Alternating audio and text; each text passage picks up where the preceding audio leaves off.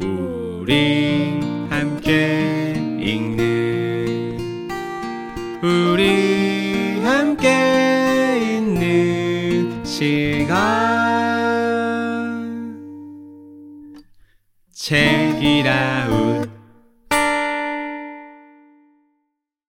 한국 문학과 세계 문학을 연결하는 전 세계의 작가들의 축제 2023 서울 국제작가 축제가 여러분을 초대합니다. 올해 12회를 맞이한 서울 국제작가 축제의 주제는 언어의 다리를 건너입니다. 정지아, 은희경, 박상영, 최은영 등 14명의 한국 작가와 더불어 중국 현대문학을 대표하는 허삼관 매혈기의 위화, 흑인 여성 최초로 부커상을 받은 버나딘 에바리스토, 빛과 물질에 관한 이론으로 수많은 이들을 사로잡은 앤드루 포터 등 전 세계 24명의 작가들을 한 자리에서 만나실 수 있습니다. 2023 서울 국제작가 축제는 오는 9월 8일부터 13일까지 총 6일간 노들섬 라이브하우스와 다목적 홀 숲에서 진행됩니다.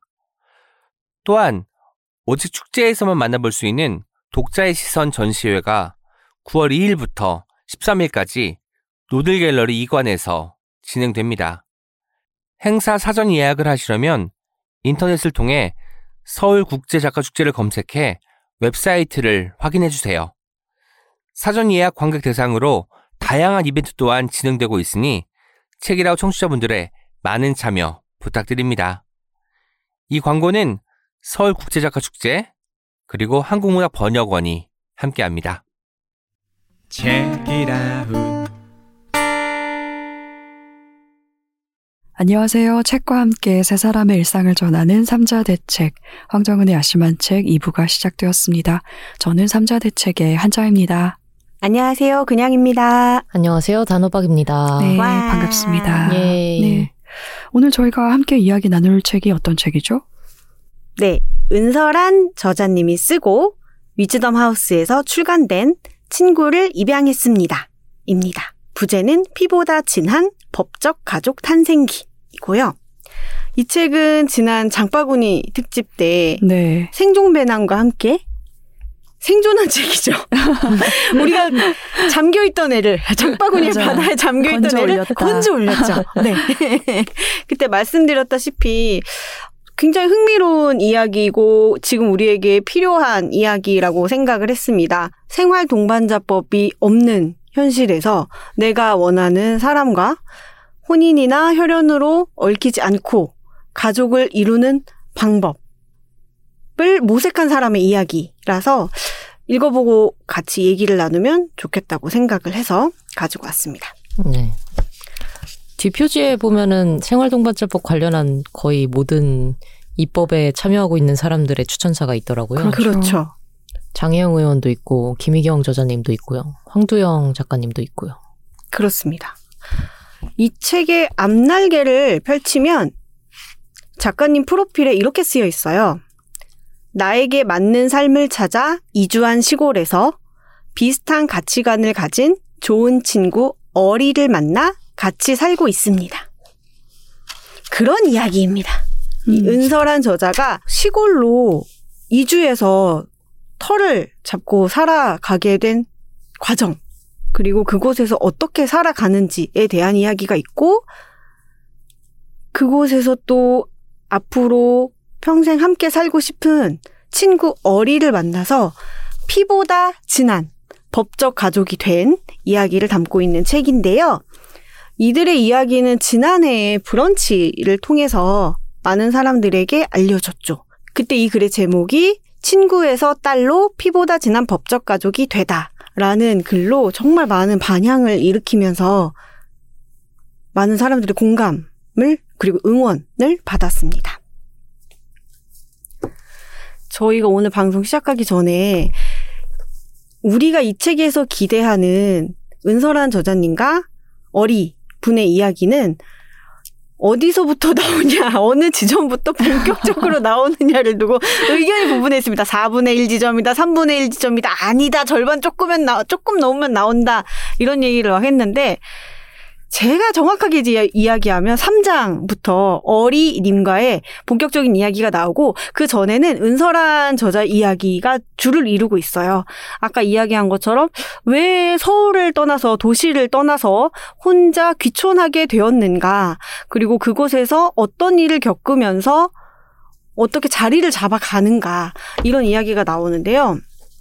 이 부분은 좀 간단하게 간추려서 이야기를 할까 싶어요. 은설한 저자가 아, 나는 숲에 가서 살고 싶다. 시골에 가서 살고 싶다라고 생각한 데는 여러 가지 이유가 있었는데, 어, 나는 굉장히 예민한 사람인데 성장 과정에서 그것을 배려받지 못했다.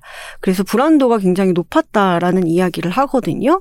그래서 그렇게 불안할 때마다 혼자 여행을 가고 특히 그곳에서 산책, 숲길을 산책을 하면서 많은 도움을 받았다고 해요.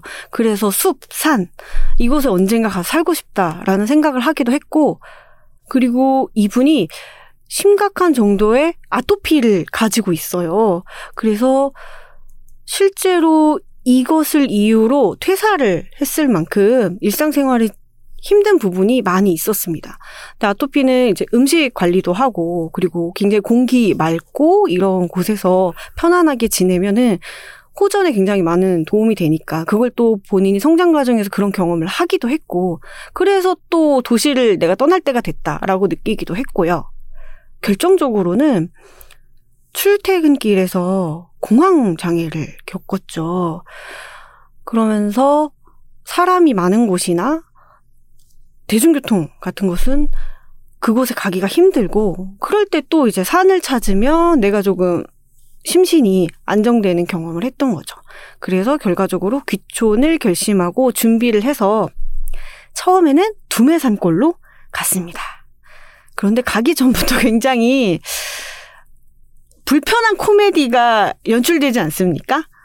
여자 혼자 와서 집을 구해서 살고 싶다라고 하니까 어르신들이 그렇게 우리 집에 와서 차 마셔라, 밥 먹어라 라고 하면서 내 아들이다. 면접을 보죠.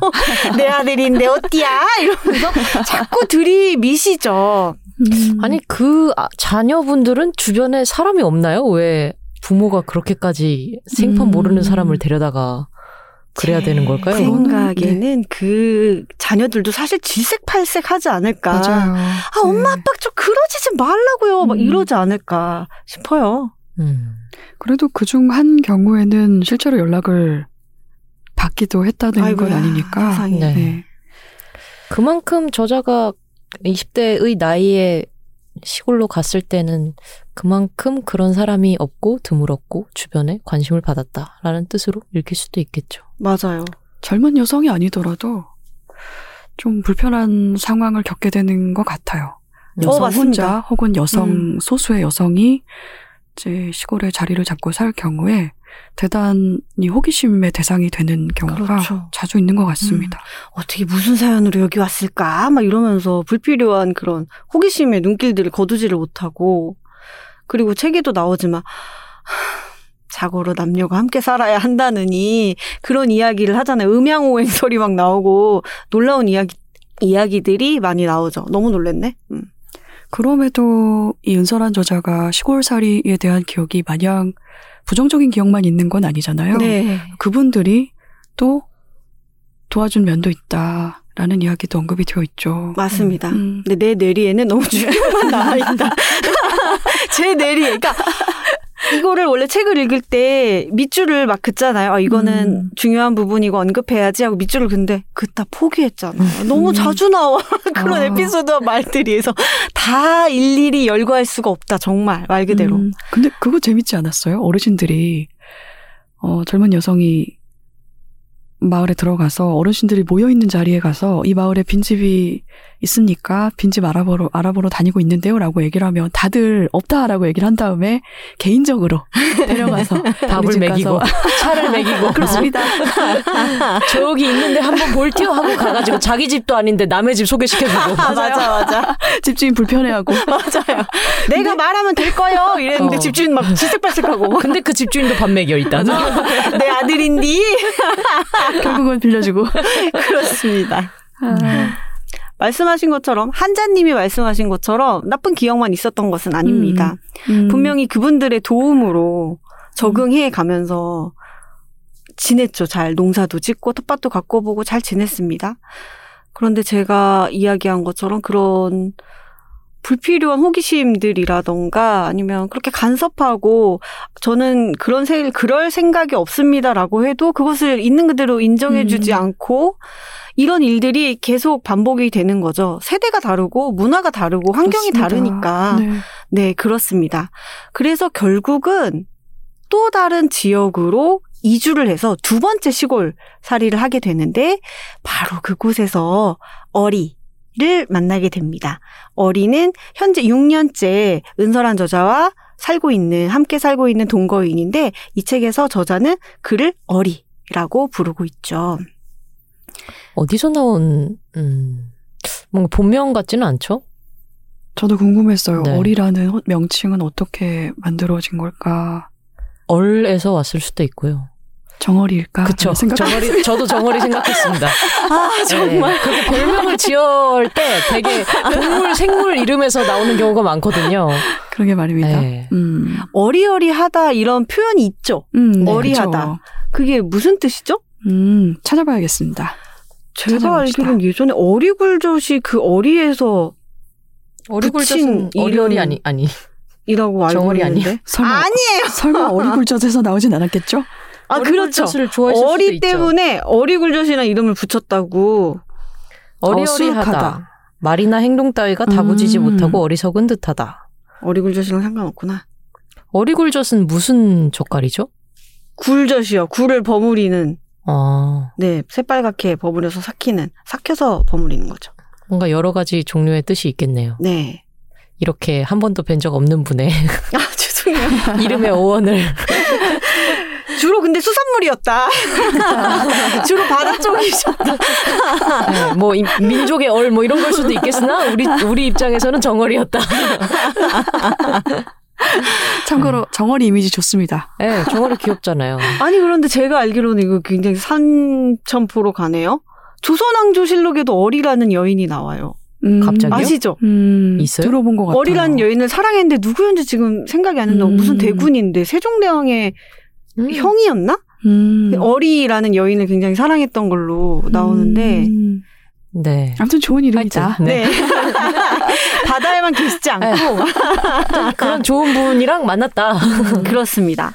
여러분 이미 알고 계시다시피 은설한 저자는 어리를 양자로 입양을 했고 두 사람 사이에는 50개월의 나이 차가 있다고 합니다. 이게 어떻게 가능하죠?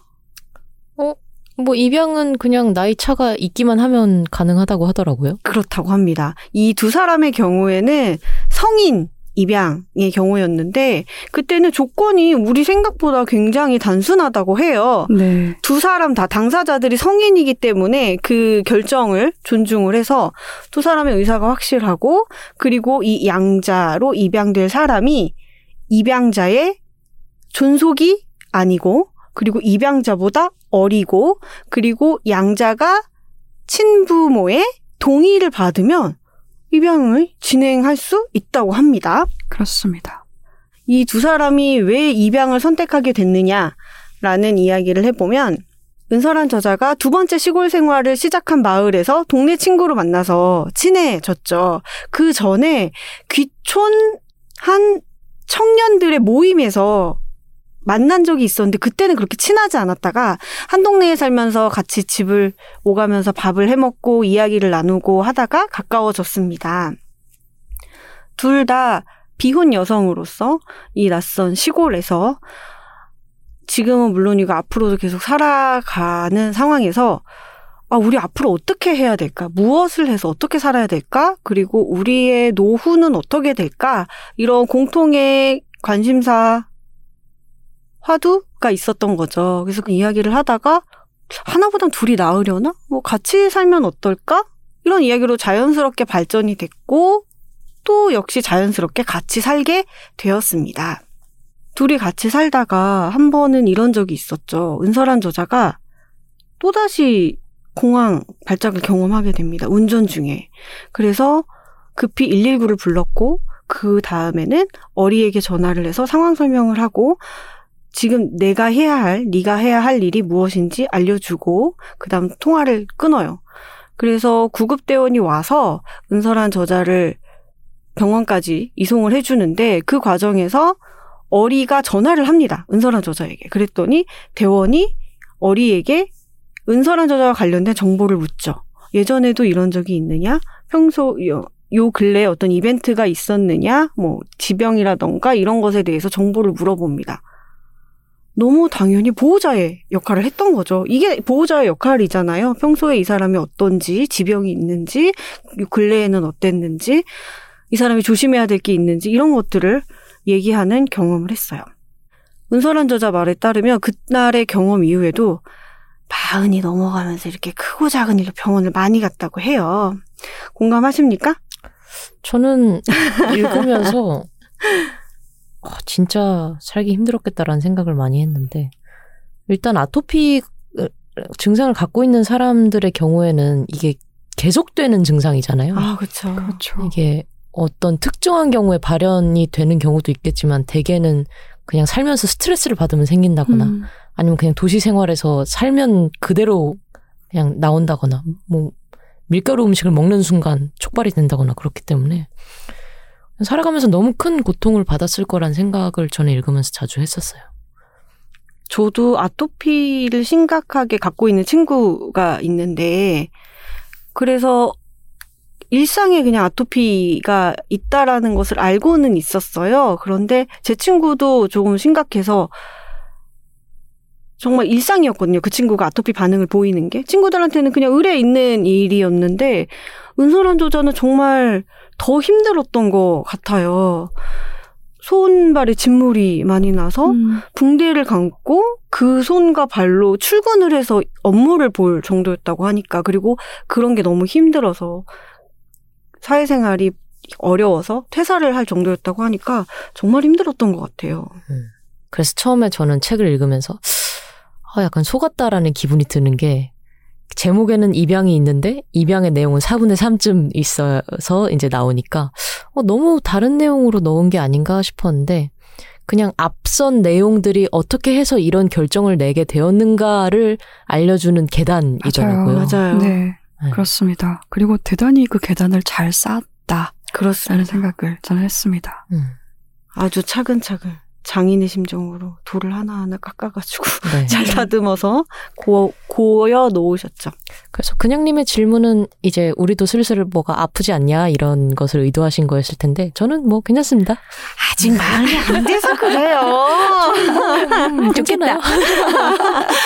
네, 소화 잘. 하고 잠 뭐 요새 잘못 음. 자긴 하지만 잘 자고 부럽네요. 음, 음. 어디가- 근데 아니, 근데- 공감하지 않으세요? 네, 공감합니다. 그렇죠. 마흔이 넘으면서 네. 이게 마흔이 어떤 기점이라도 되는 것처럼 뭔가 확 꺾이는 느낌이 있습니다. 아니 어디가 그렇게 아프세요? 일단 체력이 정말 떨어지고 음, 회복하는데 너무 오래 걸리고 이 게이지를 올리는데 너무 오래 걸리고 저는 기억력도 떨어지고 집중력도 떨어지고 인내심도 좀 떨어져요. 되게 마음이 음. 조급해지고 사람이 그런 것들이 있더라고요. 체력은 확실히 떨어졌죠. 아. 저는 43살? 43 무렵부터 그걸 확 느낀 것 같아요. 아. 체감을 잘 못하다가 그게 그렇습니다. 만 기준입니까? 아니면은 예전 그 나이 기준입니까? 만 기준입니다. 아 그러면은 아. 저는 뭐 한 10년 남았군요. 부럽다. 잠깐 젊은 피. 근데 되게 그래서, 예, 맞죠, 네. 맞죠. 그래서 이런 결정을 내리게 되는 것도 사실은 그냥 살면 뭐, 뭐 사실 동거는 누구나 할 수 있는 거잖아요. 그렇죠. 같이 사는 일은. 음, 이런 어떤 특별한 사건이 일어났을 때 더욱 가족의 맞아요. 필요성 혹은 법적 가족의 필요성을 느끼게 될 때가 많죠. 그렇습니다. 단호박님은 아직 생생하다고 하시니까 공감 못 하실지도 모르겠지만 이렇게 사람이 아 내가 병원에 가는 게 가능하구나 갑자기 병원에 가는 일이 충분히 일어날 수 있구나 이런 경험을 하고 또 몸이 이렇게 여기저기 아프기 시작하는 나이가 되고 하면은 보호자에 대해서 많은 생각을 해보죠. 여기에서 보호자라 함은 의료 기관에 내가 찾아갈 때를 생각하면 법적 보호자입니다. 법적 대리인이죠. 책에 따르면 의료법에 그런 내용이 있다고 하더라고요. 환자가 의식이 있어서 자신에 대한 어떤 것을 결정할 수 있을 때는 괜찮지만 그렇지 못할 경우에는 이 법정 대리인의 동의를 받아서 수술이나 어떤 의료적인 네. 처치를 할 수 있다라고 법에 되어 있다고 합니다. 그러니까 저자는 그런 생각을 했던 거죠. 만약 나에게 무슨 일이 다시 생겨서 병원을 급하게 가게 된다면 어린은 나의 법적 대리인이 아닌데 그러면 나의 법적 대리인인 부모님이나 나의 오빠가 저 먼 타지에서 몇 시간에 걸쳐 이곳에 당도할 때까지 나와 어린은 아무것도 결정하지 못하고 기다려야 한다라는 현실을 자각한 거죠. 그러면서 점점 더 법적 대리인이 돼야겠어, 우리가. 법적인 권리를 갖고 서로를 지켜줘야겠어. 라고 생각을 하게 된 것입니다. 또 하나 같이 살고 싶은 사람이 있다면, 그리고 내, 나에게 굉장히 특별한 사람이 있다면, 누구나 이런 생각도 한 번쯤 하죠. 내가 이 세상의 마지막 순간을, 이 세상에서 마지막 순간을 맞을 때, 누가 내 곁에 있으면 좋을까? 그리고 누가 나를 위해 끝 마무리를 해주면 좋을까라는 생각을 하게 되죠. 그런데 법적으로 아무런 관계도 인정받지 못하는 법이 인정해주지 않는 관계에서는 그 역할을 수행하기가 쉽지가 않잖아요. 많은 제약이 걸리겠죠. 그런 점에 있어서도 두 사람은 아 우리가 법적 권리를 가질 필요가 있다라고 생각을 했습니다. 그런데 현실적으로 앞서 얘기했듯이 혼인을 하지 않고 혈연 관계도 아니면 가족으로 인정받기, 법적 대리인으로 인정받기 너무 힘든 거죠. 그래서 저자는 이렇게 얘기합니다. 저는 이 말이 너무 시원했는데요. 그래, 법이 다양한 형태의 가족 공동체를 받아들일 준비가 안 됐다면 법을 이용하지 뭐. 라고 해서 세상을 상대로 싸우기보다 기존 틀 안에서 방법을 찾아보기로 합니다. 일단 대전제는 생활 동반자법이 없기 때문에 이렇게 한 것이죠. 그렇습니다. 저자가 분명히 얘기하고 있습니다. 생활 동반자법이 있었다면 입양이라는 선택을 하지 않았을 음. 것이다. 라고 이야기하고 있습니다. 아무튼 더 현실적인 이야기를 해보자면 이렇게 성인인 두 사람이 혼인이나 혈연이 아닌 상태에서 가족으로 인정받으려면 몇 가지 방법이 있었는데 그중 하나 이제 후견인 제도가 있잖아요. 성년 후견 제도라는 것이 있는데 이것에 대해서 더 찾아봤더니 위키백과에서 이렇게 적고 있더라고요. 장애, 질병, 노령 등으로 인해 도움이 필요한 성인에게 가정법원의 결정 또는 후견 계약으로 선임된 후견인이 재산 관리 및 일상생활에 관한 폭넓은 보호와 지원을 제공하기 위한 제도이다. 이 두 사람은 심신이 건강하다는 이유로 이 후견인으로 서로를 지정할 수는 없었어요. 둘 중 누군가를 지정할 수는 없었습니다. 그래서 할 수 있는 선택은 성인 입양. 뿐이었던 거고요. 아까 말씀드렸다시피 의외로 절차가 가능, 절차가 간소했고, 그리고 또 하나 저는 또 놀랐던 게, 이 두 사람의 어머님이 흔쾌히 조금의 마찰도 없이, 어, 좋은 일이다. 어, 그러렴? 이라고 동의를 해줍니다. 그래서 이 둘은 다행히도 수월하게 입양 절차를 밟아서 가족이 되었습니다. 가족이 된 후에 딸과 엄마의 관계가 되었다고 해서 그 이전과 많이 달라진 것은 없었다고 해요. 그러나 하나 굉장히 크게 온 것은 안정감이었다고 말을 합니다. 앞서 이야기한 것처럼 어, 둘 중 한 사람이 아플 때 내가 곁을 지키고 그 사람의 의사를 잘 아는 사람으로서 그 사람을 위한 결정에 참여할 수 있다라는 것. 그리고 누군가 먼저 떠나면 그 뒤에 남은 일들도 내가 그 사람을 위해서 그 사람이 원하는 방향으로 해줄 수 있다라는 것, 마무리 해줄 수 있다라는 것. 그런 데서 오는 안정감이 굉장히 컸다라고 이야기를 합니다. 근데 두 분은 이 양가 어머님의 반응에 놀라지 않으셨어요? 저는 아니요, 네. 저는 그다지 놀랍진 않았어요. 아, 네. 정말요? 네, 그럴 수 있죠. 음. 그럴 수 있죠. 그럴 수, 그럴 수 있어. 그럴 수 있어. 그러라 그래. 아, 그렇구나. 네. 책에 뭐라고 설명이 돼 있었냐면 제가 지금 기억이 어렴풋하긴 한데 그 앞선 세대 같은 경우는 양자로 입적을 하는 경우가 종종 있었기 때문에 아. 낯선 경험이 아니다라는 음. 언급이 있기도 했죠. 그래서 어떻게 보면 동성혼 문제가 있었을 때 사람들이 혼인에 가지는 무게를 너무 크게 여기기 때문에 음. 동성혼이 더 법제화가 안 되는 것도 있다고 저는 생각을 하거든요. 근데 그 음. 혼인의 큰 무게를 가지고 있는 사람이 단순히 그 혼인을 반대하고 있는 사람뿐만 아니라 그 동성혼에 찬성하고 있는 사람조차도 혼인을 음, 너무 크게 면이. 여기는 면이 있는 음. 거예요. 그래서 오히려 양자 입양 같은 거는 어 그, 그래 그럼 되지 하면서 오히려 더 가볍게 여기는 면이 있는데 사회 계약적인 측면에서 봤을 때는 사실 거의 비슷 비슷할 수는 없겠죠. 하지만 사회 계약이라는 공통점에 있어서는 비슷한데 사람들의 인식에 따라서 이렇게 달라질 수 있구나라는 것을 또 읽으면서 느끼기도 했습니다. 그러게 말입니다. 네. 그냥님은 어떤 점이 그렇게 놀라우셨나요? 아까 우리 이야기했지만 저자가 시골에서 만난 분들은 우리와 세대가 다르고 문화가 다르잖아요. 그와 비슷한 세대가 어 나의 딸이 앞으로 결혼을 할지 안 할지 모르겠지만 본인은 안 하겠다고 하지만 나는 혼인을 바랄 수도 있는 그런 나의 딸이 친구를 입양하겠다고 했을 때 그거를 선뜻 납득하는 부모가 저는 적을 거라고 생각을 했어요. 그러니까 일단 왜인지를 물어볼 거고 굳이 그래야 되니라고 물어볼 것 같고 음. 제 생각에는 당연히 우리가 이상적인 것은 내가 충분히 숙고해서 결정했을 거라는 걸 나는 믿고 그리고 너의 삶이기 때문에 너의 결정을 따른다라고 하는 게 당연히 이상적이지만 현실은 좀 많이 다르지 않을까라는 생각을 저는 했었어요. 다양한 현실 중에 한 부분이지 않을까요?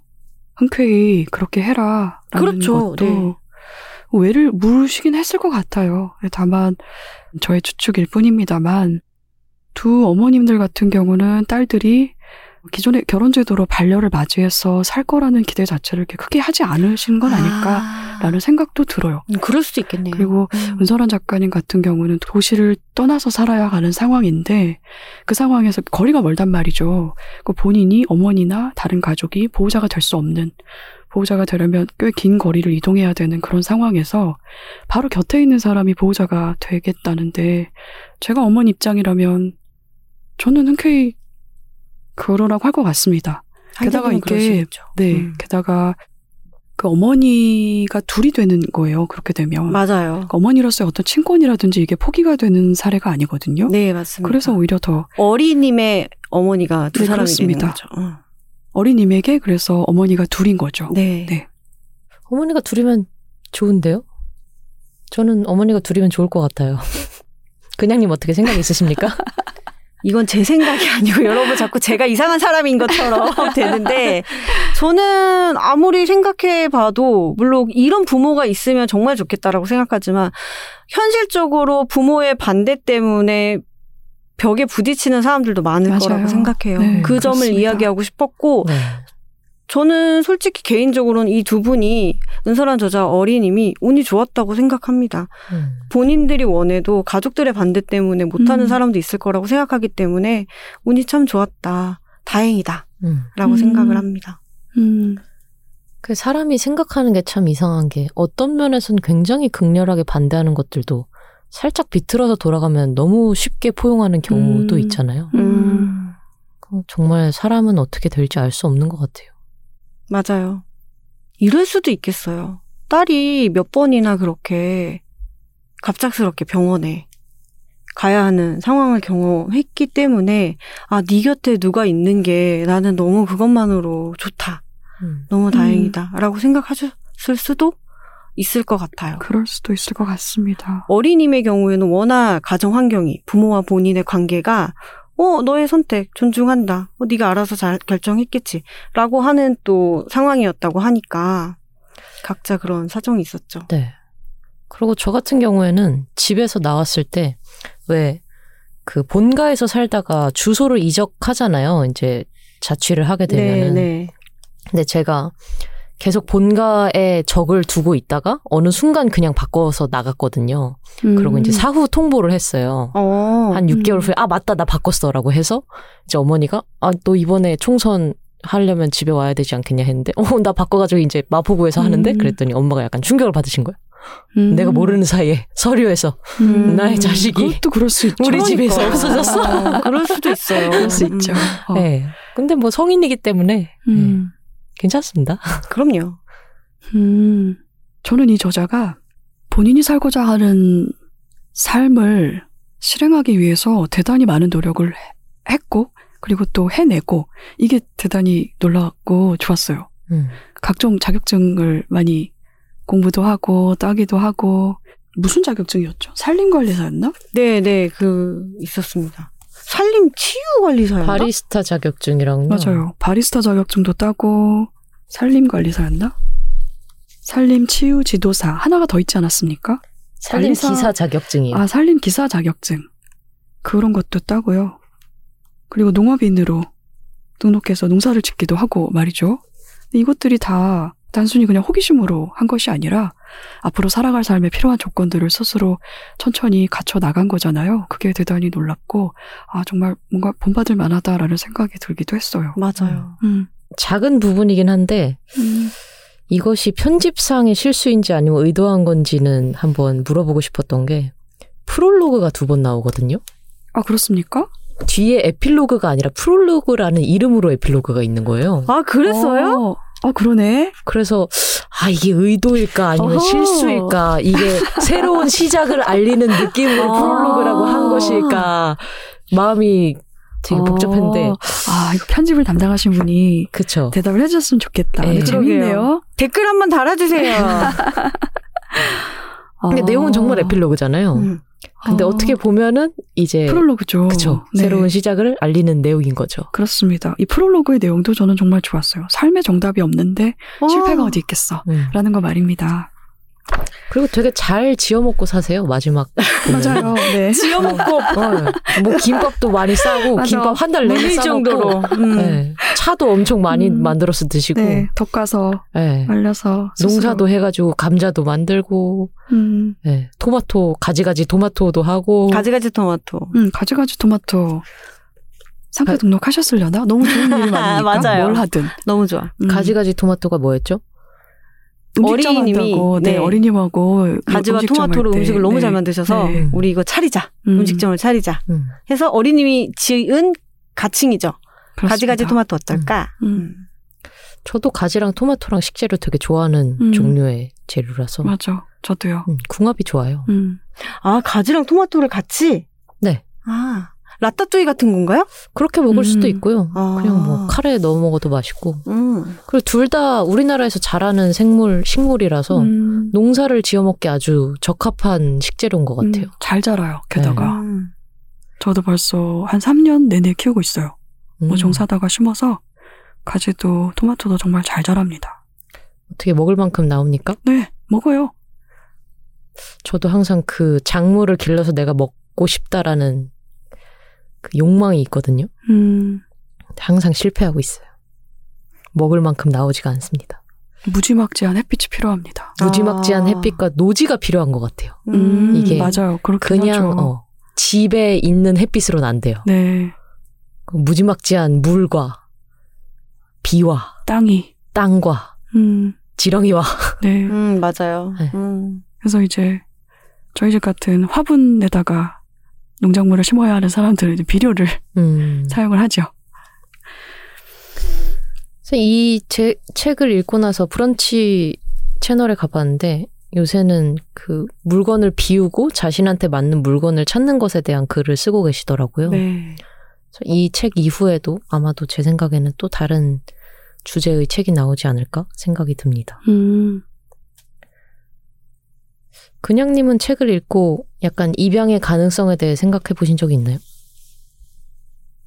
이 책을 읽고 입양의 가능성에 대해서도 생각을 해보게 됐죠. 음. 근데 되게 근본적인 질문도 하게 되고요.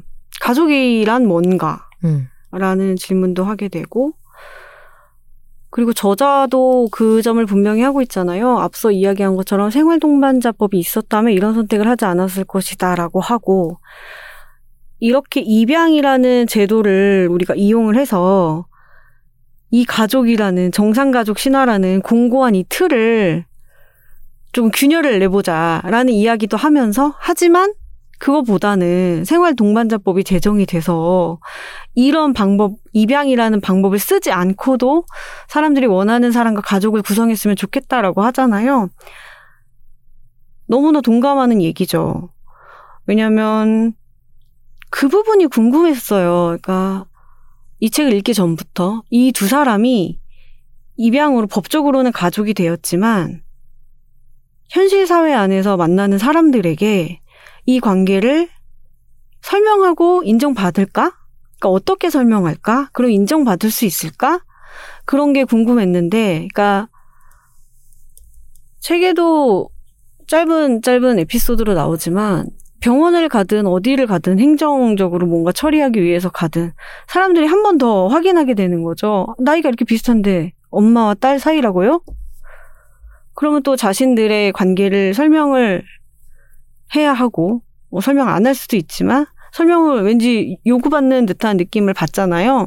그런 상황이 계속 반복되는 게 너무 폭력적이라고 느껴지는 거예요. 누가 그 사람들한테 그런 권리를 줬을까? 그리고 그거에 대답해야 될 의무를 그 사람, 어떤 사람들은 왜 가졌을까? 왜 가져야 할까? 그런 생각을 하고요. 그런 생각 끝에서 이 책을 만나서 굉장히 반가웠고, 한 번쯤 같이 이야기하고 싶었습니다. 음. 은설한 저자의 같은 경우는요, 사람들의 인정이라는 것이 중요한 요건은 아니었던 것 같습니다. 네. 법적으로 보호자가 될 수 있는 권리를 가진다는 거, 그게 중요했기 때문에 본인이 또 설명하기 귀찮다라고 이야기를 하잖아요. 보통 관계를 묻는 말들이 분명히 폭력이기는 하죠. 아무렇지도 않게 묻는 말들이 폭력이긴 한데, 의외로 사람들이 별 생각 없이 그걸 물어본단 네. 말이죠. 그래서 저는 좀 이 정도 나이를 먹고 보니까 예전에는 제가 몹시 나를 곤두세웠던 어떤 말이라든지 질문들이 있었거든요. 굳이 궁금하지도 않은 걸 대체 왜 저렇게 남의 어떤 연약한 부분을 뚫고 들어오면서까지 물어봐야 되나 본인의 단지 호기심조차도 아닌 저 그냥 아무 말인 거잖아요. 저런 걸로 왜 굳이 할까라는 생각으로 많이 불편해지고는 했는데 요즘은 그냥 그런 면에서 좀 무던해졌어요. 일단은 제가 받는 어떤 질문들에 대해서는 그러하고요. 저도 지금 20년 넘게 같이 산 친구를 성인 입양해서 살고 있거든요. 여기 산 증인이 계셨습니다. 어, 네. 어, 산 증인이야 그러니까 이제 그래요? 너무 무서운데요. 너무 커 보이나요? 어, 네, 그냥 네 경험자다. 음. 경험자가 여기 이 자리에 또 한 명이 있는 셈인데 저도 은설한 작가님하고 같이 똑같아요. 생활 동반자법을 기다리다가 더는 기다릴 수가 없어서 입양을 통해서 법적 가족을 만들었습니다.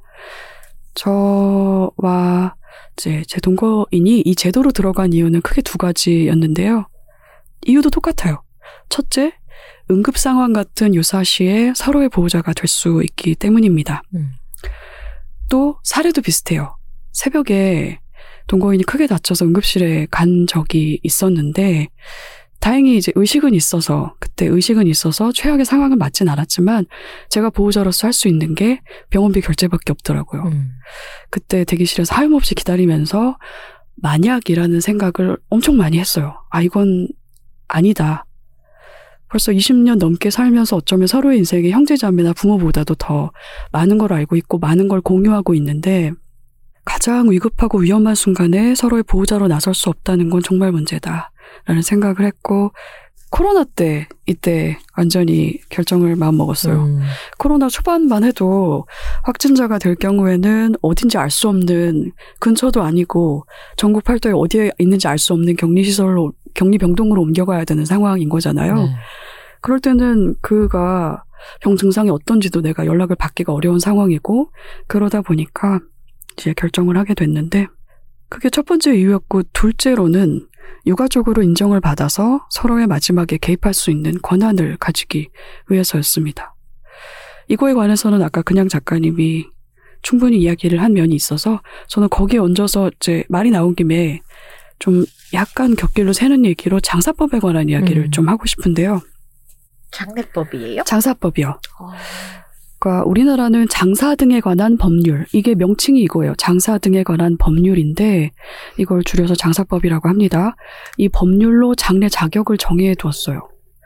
장사법에 따르면 장례를 치를 수 있는 연고자가 배우자, 그리고 자식들, 형제 자매, 직계 존속, 직계 비속, 혹은 뭐 행정기관일 수도 있고요. 예를 들어 시설에서 오랫동안 생활한 사람의 경우에는 행정기관이 이제 연고자가 돼서 장례를 치를 수가 있는 거죠.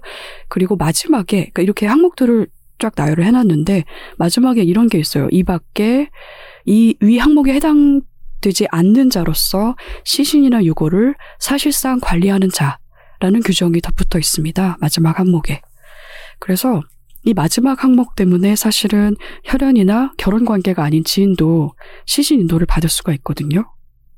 그런데 공무원이라든지 병원의 입장에서는 차후에 분란이 있을지 모르니까 시신을 인도를 했는데 나중에 가족이 나타나서 소송을 걸 수도 있고 또 복잡한 일이 생길 수도 있으니까 지인의 요청이 있어도 시신을 인도를 하질 않고 무용고자 시신으로 처리하는 경우가 지금 많다고 해요. 그래서 결국은 법적 가족이 없는 사람은 혹은 법적 가족이 아니면 시신 인도가 되지 않습니다. 예전에 아름다운 재단에 김성식 선생님이 출연하셨을 때 잠깐 나온 이야기인데요. 부모나 친인척이 없이 보육원에서 자란 사람의 경우, 이 사람이 죽음을 맞게 되는 경우에는 무용고자 시신으로 처리가 된다고 합니다. 시설에서 함께 자란 지인이나 친구들이 있잖아요. 선배도 있고 후배도 있을 텐데 이들이 고인을 인도받아서 장례를 치르고 싶어서 이제 그 청구를 해도 이게 가능하지가 않다는 거예요. 법적으로 가능하지 않아서가 아니라 그러니까 공무원들이 꺼린다는 거죠. 네. 그래서 이런 상황의 개선에도 저는 생활동반자법이 분명히 할 수 있는 몫이 있을 것 같다는 생각이 들고요. 결혼이나 음, 혈연 중심 아닙니까? 지금의 가족 제도는 네. 분명히 그러한데 어, 우리 사회에 그렇지만 이미 우리 사회에 이 가족 제도에 포섭이 되지 않는 다양한 관계들이 과- 다양한 관계로 가족을 이루고 사는 사람들이 분명히 있거든요. 반영을 못 하고 있는 거죠. 음. 사회 제도가 아직까지는. 네.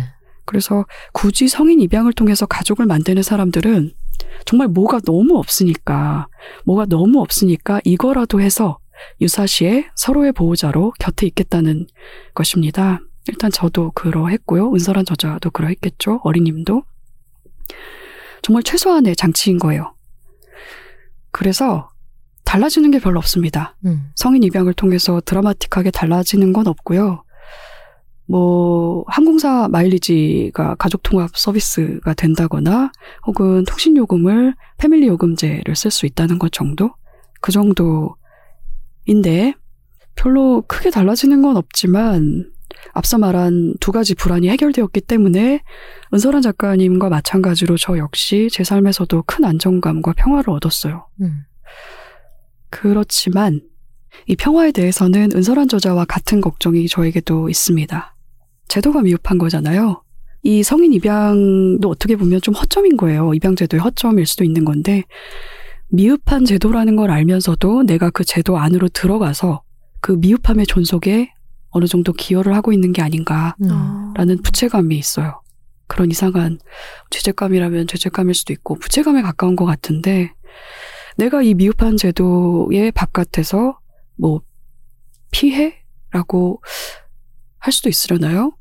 어쨌든 방치되어 있는데 그래서 영향을 받고 있는데 내가 이거를 어떻게 보면 이 제도 안으로 이렇게 들어가서 존속을 시키고 있는 게 아닌가라는 그런 걱정이 좀 있고요. 음. 그리고 은설한 저자도 걱정한 바와 같이 이런 사례가 늘어나는 게 분명 건강한 사회의 모습은 아닌 것 같습니다. 음. 제 경우에도 만약에 가족의 권리를 인정하는, 인정받을 수 있는 다른 제도가 있었다면, 그러니까 타인들의 인정이 중요하지 않아요, 저도. 제도적으로 그 권리를 인정받을 수 있는 다른 제도가 있었다면 저도 성인 입양을 선택하지 않았을 거예요. 그런데 사회가 다양한 가족의 어떤 형태를 제대로 포용을 하지 못해서 어쩔 수 없이 성인 입양을 선택하는 사례가 늘어난다는 것은 분명히 존재하는 어떤 삶들을 공동체가 방치하고 있다는 이야기이기도 하거든요. 사회가 건강하지 못하다는 거예요. 성인 입양을 선택한 사람들이 건강하지 못하다는 이야기가 아니라 사회가 건강하지 못하다는 이야기입니다. 그만큼 음. 허술하게 어딘가 구멍이 빵 뚫려 있다는 이야기인 거죠. 저는 그래서 은설한 작가의 작업이 소중하기도 했어요. 음. 사례가 이미 여기 있다는 것을 알리는 것만으로도 논의의 가능성이 열리는 것이니까 음. 그래서 저는 이 책이 더 많이 읽히기를 저도 바라고요. 그리고 일단 에세이 자체가 대단히 재밌습니다. 저자가 글을 대단히 잘 써요. 재밌게 읽었고 또 유, 유 경험자로서 제가 비슷한 경험을 또 이 책에 나오는 경험과 비슷한 경험을 두 가지를 했는데 그 관계를 묻는 질문이요. 음. 이런 거죠. 등기 우편물을 받을 때, 대신 받을 때, 음. 그럴 때 이제 질문을 받습니다. 은설한 저자도 그런 질문을 받은 거잖아요. 저는 그냥 당시에는 그냥 입에서 나오는 대로 자매라고 대답을 했거든요. 어. 그런데 이름을 써야 되잖아요. 네. 그 수치인 날에 이름을 쓸 때 아차 싶었던 거예요. 성이 다른데. 음. 근데 아니나 다를까 이제 그 집배원 아저씨가 왜 성이 다르더라고. 왜 혹시 날카로운 눈으로 너에게 무슨 의도가 있는 건 아니냐라는 식으로 날카로운 눈빛으로 저에게 왜 성이 다르냐는 질문을 하시더라고요. 그런데 그 경우는 저는 등기를 전달해야 하는 그 공무원 입장에서는 할 수밖에 없는 질문이라고 네. 생각을 했어요. 수치인이 정확해야 이게 그쵸. 정확하게 확인해야 되니까 네. 말이죠. 관계도 썩 적지 않습니까? 네. 그래서 저희는 앞으로 이런 질문을 받으면 그냥 이부자매라고 대답을 하기로 했어요. 음. 내가 뭐 저희가요 사회 제도가 이러이러한 게 미흡해서요. 그냥 성인이절 잠깐 커피 저희가- 한잔 하게 들어오세요. 뭐야, 제가 얘기 다 해드릴게요. 저희가 이런 결정을 하게 된. 것은 코로나 때문인데요. 30분만 내주셔. 여태 지금 한 12분 동안 한 이야기를 다 하기에 내가 에너지가 너무 딸린다. 나 일상에서 이 얘기를 네. 일일이 하기에는 어, 저 진짜 완전 뜬금없는 얘기인데, 제가 네. 그 여기서 했는지 모르겠는데, 그, 진짜 뜬금없는 얘기거든요. 택시를 타는데 택시 기사분이 너무 귀찮게 물어볼 때가 있잖아요. 아 있어 있어요. 그래서 음, 어떤 분이 탔는데 법원으로 가주세요 하니까 이제 이분의 어떤 호기심이 동한 거예요. 왜 젊은 처자가 병, 법원에 가느냐, 무슨 일이 있느냐. 근데 젊은 처자는 법원 갈 일이 음. 없나? 그래서 이분이 너무 귀찮아져서, 아, 제가 남편을 죽였어요.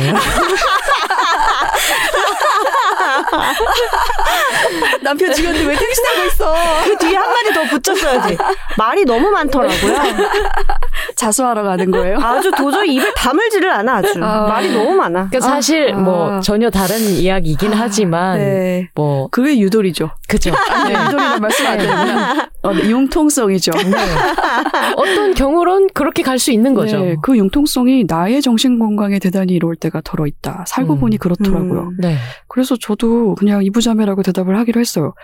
왜냐하면 그게 또 사실이기도 하니까 말이죠. 네. 이부잖아요. 그렇죠. 그리고 가끔 이렇게 좀 그걸로 재미있게 될 수도 있죠. 이렇게 그렇죠. 쓸쓸한 표정을 지으면서 아 네. 저희가 아버지가 달라서요. 라든가 뭔가 굉장히 사연 있는 얼굴을 하면서 네. 드라마 퀸이 될 수도 있겠죠. 그렇습니다. 네. 그렇게 하기로 했고. 네, 다만 이 성인 입양이라는 제도를 사용해서 법적인 가족으로 묶이는 사례가 뭐 다양한 그 이유가 각자의 삶의 이유들이 있지 않습니까? 그 중에서는 물론 동성혼, 동성혼이 지금은 제도적으로 발의조차 되지 못하고 있죠. 네. 한국에서는 이제 사회적으로 이야기를 하는 것조차 터부시되고 있는 상황인데, 그래서 이 성인 입양이라는 제도를 사용해서 가족으로 묶이는 분들도 분명히 계실 거예요. 근데 그런 경우에는 나중에 저는 언젠가는 생활동반자법이라든지 뭐 장혜영 의원이 발의한 가족구성권 3법이 한국 사회에 분명히 실행이 될 날이 저는 있을 거라고 믿고 있거든요. 분명히 그 날이 있을 거다.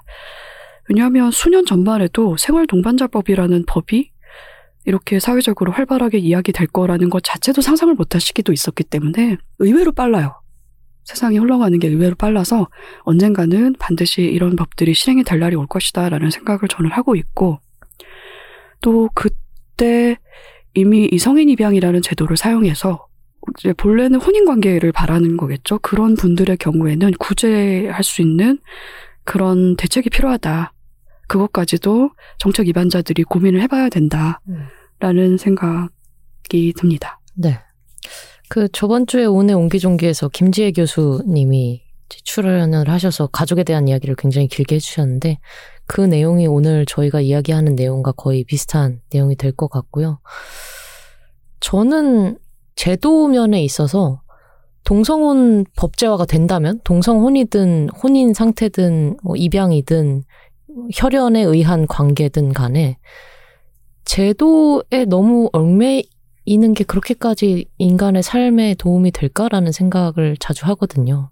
그러니까 음. 이것이 어떤 영속적인 계약이다라고 하게 되면 사람들이 너무 무서워하게 되는 경향이 있잖아요. 음, 결혼도 마찬가지로 최근에 왜 사람들이 결혼을 하지 않느냐라는 질문에는 내가 뭐 돈이 없어서 내가 결혼을 하려면 무엇 무엇 무엇이 있어야 될 것 같은데 그것이 없기 때문에 나는 결혼을 하지 못한다. 이런 답변을 많이 하는데 음, 이것을 어떤 임시적인 관계 설정으로 본다면 사실 별게 아닌데 사람들이 어떤 종류의 제도, 관계를 제도로서 설정하는 것에 있어서 굉장히 두려움을 많이 느낀다는 생각을 요새는 자주 해요. 음. 그런 면도 있죠. 그렇죠. 그 고민을 하지 않고 살려면 일단 제도가 잘 되어 있어야 합니다. 저 같은 경우에는 제도로부터 보호하기 위해서 제도 안으로 들어간 경우이기도 하거든요. 네. 그렇습니다. 저번 주에 나왔던 내용이기도 하지만 가족이 어떤 영고 불변한 것이라고 생각하면 제도가 바뀔 리가 없겠지만 가족이 유행처럼 변화하는 것이다라고 생각한다면 변화는 정말 빠르게 올 수 있고 음, 한국이 정말 빨리빨리의 민족으로는 둘째가라면 서러 할 민족들이지 않습니까? 그렇죠. 네. 그런 면에서 바뀌는 게 정말 빨리 될 수도 있다. 음, 그런 생각을 합니다. 음. 저는 근데 두 가지가 다르지 않은 것 같아요. 그러니까 내가 이 사람과 어떤 관계인지를 남한테 인정을 받는 것은 내가 이 사람의 가족으로서 권리 행사를 할 수 있는 내 권리를 인정받는 것과 다르지 않다고 생각해요. 그러니까 생활동반자법이 필요한 게 내가 특별하게 생각하는 사람이 누구든 나와 나이 차이가 나든 안 나든 나랑 성별이 같든 안 같든 전혀 다른 것과 상관없이 내가 가족이라고 했으면 가족인 거죠. 그래서 그 사람은 어떤 권리도 행사할 수 있는 거죠. 가족으로서. 저는 그걸 인정받는 게 중요하다고 생각해요. 인정을 맞아요. 중요하고 거기에 말씀 듣고 보니 하나 더 얹고 싶은 생각은 인정받아야 하는 것이 아니라 인정을 해야 되는 일인 것 같습니다. 음, 당사자들이 받아야 하는 것이 아니라 그렇죠. 바깥에서 할 일이라 생각이 드네요. 네. 바깥이라고도 할 수 없죠. 같은 공동체 안에 있는 사람들, 나머지들의 음. 몫이요. 그러니까 그걸 설명하거나 해명할 의무가 당사자한테 있지는 않은 거죠. 그렇죠. 그게 어떻게 보면 왜 둘이 성이 달라요라는 질문에 대한 답일 수도 있을 거고 음, 음, 제도가 우리한테 주는 어떤 빈칸에 대한 답일 수도 있는 거죠. 맞아요. 제도가 우리한테 어 너는 왜 결혼도 안 했어? 너는 왜 이런 성태에 속하지 않아?라고 물어본다면 그것을 해명할 의무는 음, 그 사람들한테는 없는 거죠. 음, 그렇습니다. 그걸 해명할 의무는 그러면 어떻게 보면 제도한테 있는 거죠. 그 음. 제도 안에 이 사람들이 포섭되지 않는다면 제도가 바뀌어야죠. 근데 앞서 말씀드린 어떤 제도를 너무 경직되게 바라본다라는 측면에 있어서 저는 그 제도가 정비되고 나면 사람들이 좀 더 자연스럽게 입양을 하고 자연스럽게 뭐 혼인을 하든 생활 동반이 되든 그더 빨리빨리 변화할 수 있을 것 같아요. 그렇습니다. 네. 그래서 어떻게 보면 그게 라이센스처럼 변화할 수도 있겠죠. 생활 동반자가 된 다음에 2년 후에 갱신하시겠습니까? 어, 그거 좋다. 제약정. 아니, 어떻게 생활 동반자가 평생 살 거라는 그런 맞아요. 믿음을 가지고 있죠. 맞아요. 저는 항상 그 믿음에 대한 어떤 불신이 있어요. 그 생각을 깨야 정말 가족에 대한 이 신화도 깨지는 것 맞아요. 같아요. 언제든지 유동적으로 음, 가변적인 것이다. 라고 생각해야 너는 왜 그런 가족이 아니야? 안 이뤘어? 음. 왜 다른 형태야? 라고 말하지 않을 것 같아요. 생활동반자법이 이미 그런 내용 아닙니까? 네. 지금 뭐 입법이 어떻게 되어 있는지는 잘 모르겠으나. 네. 하여튼 그럼 재밌지 않겠어요? 2년에 한 번씩 그렇죠. 저기 정부에서 카카오톡 와가지고 갱신하시겠습니까? 해가지고 예 하면 갱신되고. 왜 정부한테 받아 당사자한테 받아야지. 음, 맞아. 예, 가족 구성원에게. 예, 신고할 거면 신고하고 아니면 말고 전입 신고 하듯이 아 나 오늘부터 음. 생활동반자 할 거예요. 아 오늘부터 이제 헤어질 거예요 하고 음, 하면 되죠. 음. 아니 지금 부동산 하는 것도 그렇게 뭐 빨리빨리 되는데 생활 동반자라고 해서 빨리빨리 안 되겠습니까? 우리나라의 행정력이 얼마나 우수한데 아휴, 음, 저도 이 책을 읽으면서, 아, 이게 될까? 될까? 하다가, 아유, 그래. 호주제도 폐지됐잖아. 진짜 그것도 아무튼 없어졌잖아. 음, 바뀔 수도 있어. 라고 생각하면서도 불안하기도 하고, 안 바뀔까봐. 네. 기대를 버리지는 말아야겠죠. 저는 믿어요. 아니 언제인가가 중요한 거이 작가님 말처럼 내가 할머니 될 때까지 안 되면 내 때 안 되면 후대 되겠죠. 아, 인류의 미래가 얼마나 많은지 모르겠습니다만. 전에 김혜수 작가님이 말씀하셨잖아요. 한번 살아본 것처럼 인생을 살라. 저 요즘 자주 그 생각하는데 음. 미래를 근거로 현재를 생각하기로 했습니다. 제가 믿고 싶은 미래를 근거로. 저는 믿어요. 음. 의외로 금방 올 것 같아요. 네. 파이팅! 그냥 어느 순간 갑자기 됩니다. 네. 뭐 동독 서독 그렇게 갑자기 될 줄 알았나? 몰랐죠. 정말 회의적인 말투로 희망을 말하고 있어. 어, 언젠가 되죠? 뭐 그거 알았어요? 미래 그렇게 심드렁하게 올 것이다. 힘들어하게 그냥 밥 먹고 뉴스 켰는데 야 됐대. 어 그렇구나 하고 끝나는 거죠. 나 정말 공약 걸고 싶다. 생활보 동반자법이 정말 제정이 되면 어, 뭘 음. 하겠다라고 정말 기프티콘 걸고 이벤트 이런 거 하실 거예요? 아 진짜 할 수 있어요.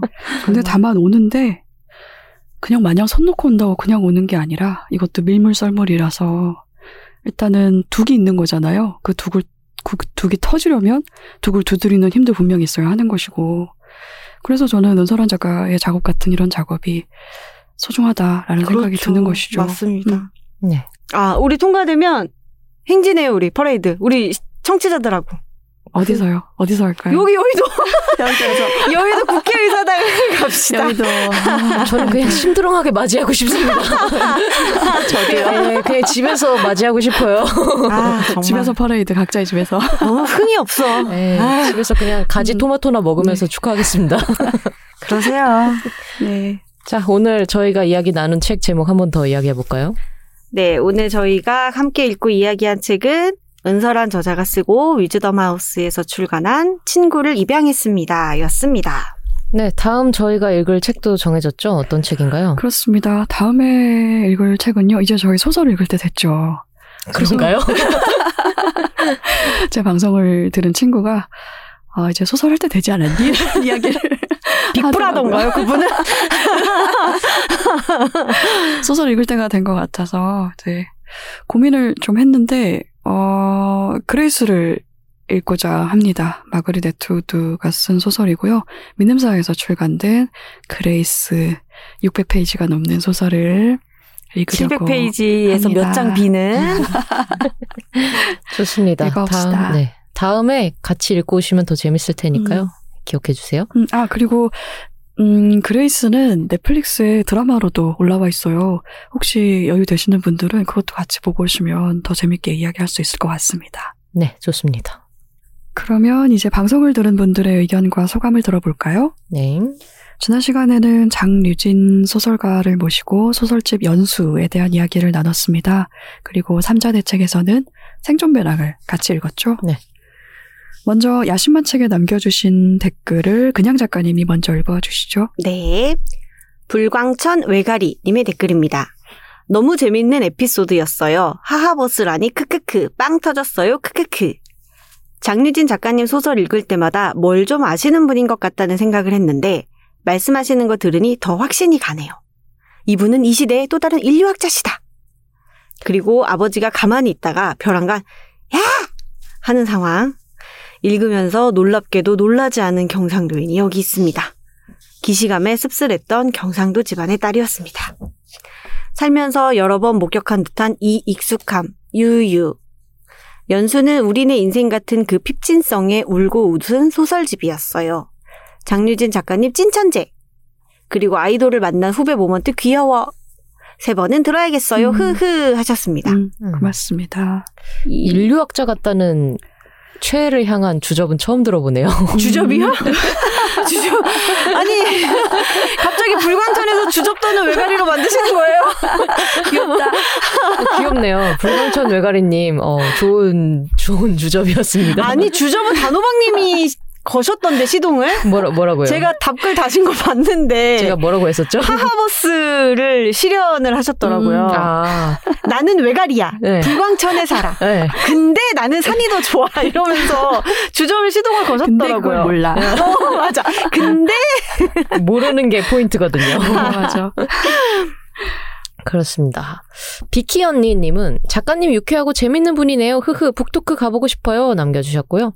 트위터에 헬리오스님은 책이라웃 장려진 작가님 편 맑고 밝고 재밌다. 황정은 작가님이 진행하시는 거 많이 좋아합니다. 응원한다고요. 하고 눈물 그렁그렁 음. 맺혀 웃고 있는 이모티콘 남겨주셨어요. 고맙습니다. 다들 이 유쾌한 기분을 만끽하셨군요. 어, 근데 이 표현 너무 좋지 않아요? 맑고 밝고 재밌다. 네. 음. 최고라는 거지. 우리 음. 최고. 정확히 장유진 작가님의 방송이 그랬던 것 같습니다. 네. 아. 오시자마자 때민 얘기를 하셨어요. 맑고 깨끗하게. 깨끗하게. 맑고 밝고 깨끗하게. 깨끗하게 자신 있게. 네. 그리고 혼자 주절되고 미술관 다니는 계정 음. 이게 아이디였던 거죠? 네. 네. 님이 남겨주셨습니다. 장유진 작가님 책 읽었는데 너무 재미있었음. 일의 기쁨과 슬픔, 달까지 가자도 다 읽었는데 일정한 기쁨을 주는 듯함, 가독성과 유쾌함과 또 사회적 현상을 비틀어서 생각하게 만드는 그런 압축적인 소설.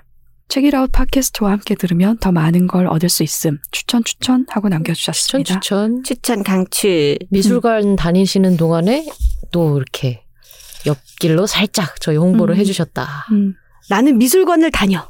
근데 주절돼. 맞아. 맞아. 주얼되는데 그거를 트위터에 올려.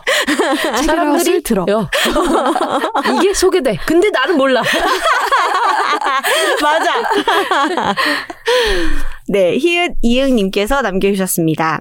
장유진 작가님 출연분 책이라웃 듣는데 작가님이 단편 라이딩 크루를 쓰실 때 쿨팬티 라는 적확한 단어를 찾아 하염없이 헤매던 날들이 있었다는 게 너무 웃기고 공감됨. 약간 다른 얘기지만 요즘에 나는 단어의 뜻을 50자에서 500자 이내로 서술할 자신이 있지만 고유명사 생각이 하나도 안 나. 음. 라고 공감 가는 댓글을 남겨주셨어요. 아마 마흔이 넘지. 않으셨을까. 음, 마흔이 넘으면 어, 이렇게 된다. 아닐 수도 있는데. 네. 키우디 형님이면 손혜인 작가님 이 아이디일 수도 있을 것 아, 같은데. 진짜요? 그러면 40대가 아닐 겁니다. 죄송합니다. 음, 것까지는 쿨팬티를. 왜 쿨팬티라고 안 쓰셨을까요? 검, 쿨- 걸리는 거 아닐까요? 아니. 필터링에? 제 생각에는 그 spoiling을 방지하기 위한 어떤 게 아, 아니었을까. 음. 역시 세심하셔. 네. 음. 귀여운 단어잖아요. 아. 거기가 그 적재적소에 딱 나타났을 때 웃기는 그 지점이 음. 있어서 그런 것이 아닐까 싶습니다. 그러시구나. 댓글 하나를 더 읽어볼까요? 그날바람님이 팟빵에 남겨주셨는데요. 이번 여름은 좋아하는 소설가분들이 신간을 내셔서 나오자마자 읽었는데 또 세 분이 책이라웃에 나오셨어요. 먼저 책으로 읽고 작가분들이 직접 창작의 배경이나 계기, 소설 속 화자들에 대해 설명으로 해주니 이보다 더 찐으로 소설 읽기에 즐거움을 느끼기는 어려울 것 같습니다. 백수린 김현수 작가님에 이어 장류진 소설가님까지 최고의 시간이었습니다. 황정은 작가님과 출연하신 소설가분들의 신뢰와 케미도 느낄 수 있어 더 좋았네요. 그리고 봄에 출연하신 권여선 작가님도 빼놓고 싶진 않네요. 웃음 남겨주셨고요. 황정은 작가님과 장려진 작가님 두 분의 대화 너무 재미있어서 현재 2회 들었고 앞으로도 N차 청취 예정입니다. 음, 고맙습니다. 아, 이 부분이 중요합니다. 특히 이 방송 듣고 딸아이 도로주행 연수를 시켜주게 되었는데 제대로 정차하지 않거나 너무 급정거해서 매우 놀랐을 때도 괜찮아. 잘하고 있어. 라고 응원해줬습니다. 감사합니다. 아. 다행이네요. 음, 다행이네요. 가정의 소설이- 평화를 이 어, 소설이 지켰습니다. 그러니까요. 이렇게 큰일을 했다. 그러게 말입니다. 근데 실제로 이러지 않았을까요? 급정거하거나 이렇게 아이 괜찮아. 괜찮아 잘하고 있어 잘하고 있어 입 밖으로 뭔가 나오는 걸 이렇게 황급히 막으면서 몸에 살이 쌓이고 맞아요 사리가 살이가 사리가 쌓이고. 구성이 되고 눌러 참고 괜찮아. 원래 정말 음. 가까운 사이에 이렇게 연수시켜주는 게 쉽지 않은데 음. 네. 음. 삼자대책 댓글입니다. 팟빵에 귤락님이 남겨주셨습니다. 엄마 아빠를 부르라는 부분에서 저도 눈물이 핑 돌았어요. 엄마나 아빠는 아니지만 뒤돌아보게 될 것 같다고 이야기하셨던 그냥님의 말에도 공감했습니다. 올해 들어 사는 지역에서 약하지만 지진을 몇 번 겪었어요. 그러다 보니 혹시나 하는 마음에 간단한 생존 가방을 꾸려 두었는데요. 방송을 듣고 보니 책을 보면서 몇 가지 물품을 더 챙겨둬야 할 것 같아요. 1리터의 락스 4방울, 오늘 확실히 입력하고 갑니다. 하하 하고 남겨주시고 플러스 CPR은 아기상어 노래 리듬에 맞춰서 압박하면 된다는 정보를 본 것 같아요. 라고 남겨주셨습니다. 아기 상어 뚜두두두두 이렇게 하는 거야? 뚜루루 그러지 않을까요? 아 이렇게 하는 음, 건가요? 저는 Stayin' Alive로 네. 배웠어요. 제 해보세요. 버전은 Stayin' Alive군요. 해보세요. 하하하 Stayin' Alive Stayin' 아. Alive. 근데 그게 아기 상어랑 BPM이 비슷한가 봐요. 음, 아기 상어 뚜루루 뚜루 귀여. 근데 너무 빨리 아. 하시면 안 돼요. 아기 상어 아기 상어 빨리 수용하시면 안 되고 하다가 흥이 나버리면 안 된다. 나 같은 선구자들은 안 된다. 입에서 막안 된다. 네네 아이고. 그러시면 안 된다. 그리고 이렇게 정박에 불러야 하는 어, 그런 게 있군요. 네, 한단양님께서 남겨주신 댓글입니다. 아, 한단양, 한단양님. 일단, 아이디부터 너무너무너무 감사하죠. 네, 고맙습니다. 그리고 저번에 우리 매우 예민한 사람들을 위한 네네네. 네, 상담소? 그림, 그림 그려주셨죠. 네, 저 네. 너무 진짜 아, 너무 진짜 좋았어요. 너무 좋았어요. 네. 고맙습니다. 저는 우는 고슴도치라서 네. 음, 여기 혼자만 좋으셨나요? 네, 좋으셨어요? 네, 좋았어요. 네. 네. 그리고 여기 혼자만 고민 친구도 맞아. 있어요. 네. 접니다. 제가 고민입니다. 음, 아. 글이 너무 감사합니다. 댓글 읽어볼게요. 라디오 이야기 나올 때 저도 구매해볼까 상품을 찾아보는데 라디오 플러스 손전등 플러스 배터리 기능을 자가 발전으로 할 수 있는 제품이 있더라고요. 바로 이거야 하면서 사려다가 곧 여러 기능이 있는 제품은 피하라는 부분이 나와서 다시 장바구니에서 제외시켰습니다. 오늘도 즐거운 책 이야기 감사합니다 하고 남겨주셨습니다. 이모티콘이 무지 귀여워요. 그쵸? 어떻게 이렇게 만드는 거죠? 제 말이요. 음, 정말 어떻게 만드시는 이 걸까요? 이 골뱅이 같은 거 이게 뭘까요? 이게 그거 표시인가요? 볼그레진 뺨 태국어인 것 같습니다. 아, 그렇습니까? 예. 음, 서로 다른 얘기했구나. 제가 이 댓글 보면서 하나 또 예, 이야기하고 싶었던 게 있었던 게 책이라우 태그를 걸고 그렇게 그 생존 물품 업체들이 홍보를 하기 시작했더라고요. 정말요? 아, 그래요? 그래가지고 네.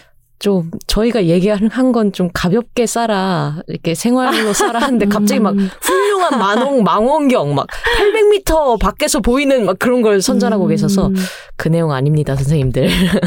그러니까요. 네. 하지만 관심은 감사드립니다. 트위터에 피아님 남겨주셨는데요. 영화 다 보고 나와서 책이라웃 듣는데 재난 상황에서 옆 사람이 쓰러지면 도와야 한다고 이야기하는데 영화를 본 직후라 그런지 새삼 와닿았다. 재난 가방 싸는 이야기도 자세히 듣고 물 1리터에 락스 4방울도 안 잊을 것 같음 흐흐 남겨주셨고 피아님이 그 콘크리트 유토피아를 보셨더라고요. 네, 음. 그렇다고 네, 하시더라고요. 내용이 약간 겹친 게 있었던 음. 것 같습니다. 우리 방송이 너무 찰떡이었을 거예요. 그리고 짧은 의견들이 있었는데요. 링크님, 참매미 스피어 스피어 스피 박돌콩님, 괄호 배낭을 괄호 일단 싸라. 너무 인상적이었던 부분은 네네. 각각 남겨주셨어요. 그렇죠. 괄호 속의 내용이 대단히 중요하다. 네. 그렇죠. 일단 싸라. 음. 네, 배낭을 배낭을. 아무한테나 일단 싸라고 하면 안 된다. 음. 네. 목적어를 잊지 마십시오. 최근에 서울 숲에 갔는데 참매미 소리가 들리더라고요. 음, 요즘 들려요. 저도 파주에서 요즘 들립니다. 음. 또 스피어 했나요? 아, 근데 약간 다르게 우는 애들도 있었어요. 아, 약간 외옹외옹 우는 애들도 있었는데 음, 그게 참매미인지는 잘 모르겠습니다. 매미가 외용외용 한다고요? 외옹 외옹 아. 외옹 이렇게 우는. 매미세요? 저요? 뜬금없이. 아유 매미? 네, 비슷하다. 예. 뭐 유전자로 Hi, 매미? 치면은 비슷해요. 한 80% 비슷할 그렇죠. 거예요. 예, Hi, 매미? 가까워요. 음, 6년 만에 미안해요. 왜요?